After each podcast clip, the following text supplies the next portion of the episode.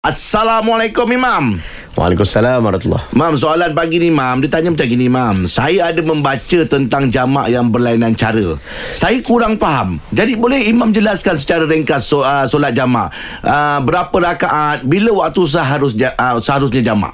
Solat jamak ni solat yang dihimpunkan eh hmm. Dua solat dalam satu waktu Boleh buat jamak takdim Takdim ni maksudnya Hmm. Solat yang Orang. asar tu Yang kemudian tu Kita semayang awal-awal Waktu zuhur. Waktu zuhur Kemudian ada jamak takhir Hmm. Kita tak nak buat lagi Tak nak berhenti lagi dalam perjalanan travel ni Hmm. Waktu zuhur tak nak berhenti Lagi dekat asar baru kita nak berhenti hmm. Arik contohnya Kita buat jamak takhir Solat zuhur Solat di Waktu asar. Di waktu asar Cumanya ada pula orang panggil Jamak dan kosar Ah. Okey. Ha. Jamak tadi himpun lah Okey. okay. Ha. Kosar ni apa dia Memendekkan Empat pendek jadi dua Dua, okey. Maksudnya Zuhur Asar Dan Isyak Tiga solat ni Boleh pendek jadi dua Daripada empat rakaat Jadi, Jadi dua dua rakaat. rakaat. Jadi bila orang tanya Kita buat jamak kosar lah Mm-mm. Maksudnya Kita buat package lah Ah. ha, Pendek pun pendek Mm-mm. Dua solat dalam satu waktu pun. pun Ah. Dihimpunkan juga ha, Itu maksud jamak kosar Oh. Mungkin yang dia tanya tu Mungkin ada orang Pernah buat Berlainan cara dia kata kan? Jamak tanpa kosar Ah. Ada tak? Ada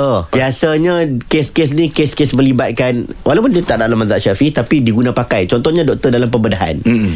ha, Sagi kalau dia nak bedah ni Tinggal orang tu mati ni ah. Dia tengok Sagi dia masuk asar dia Tak ada nak berhenti Mungkin sampai masuk waktu maghrib Mm-mm. Dia buat waktu zuhur tu Dia buat Empat zuhur Empat asar siap-siap Dia kenapa tak boleh buat Kosar Tak boleh buat dua rakaat Dua rakaat Ah, ah. Sebab dia tak musafir Sebab Oh, musafir okey. Dia berkaitan dengan waktu dia je lah, Mam. Okey. Musafir baru ringkaskan Ah, ah. solat daripada empat jadi dua. Okey. Oh, musafir baru ada kosar. Ya, baru ada kosar. Ah. Oh, Bahkan okey. afdal kosar. Jadi yang jamak saja tadi tu kalau tak musafir boleh jamak. Ah itu dalam keadaan-keadaan kes-kes macam Darurat ni tu lah. Ada darurat tu lah. Sebab Nabi bila Oh. musafir saja, Nabi buat kosar. Ah, ah. Kalau musafir ni Nabi tak nak lama-lama. Nabi kata cepat-cepat. Mm-mm. Sampai ke tempat tujuan kamu.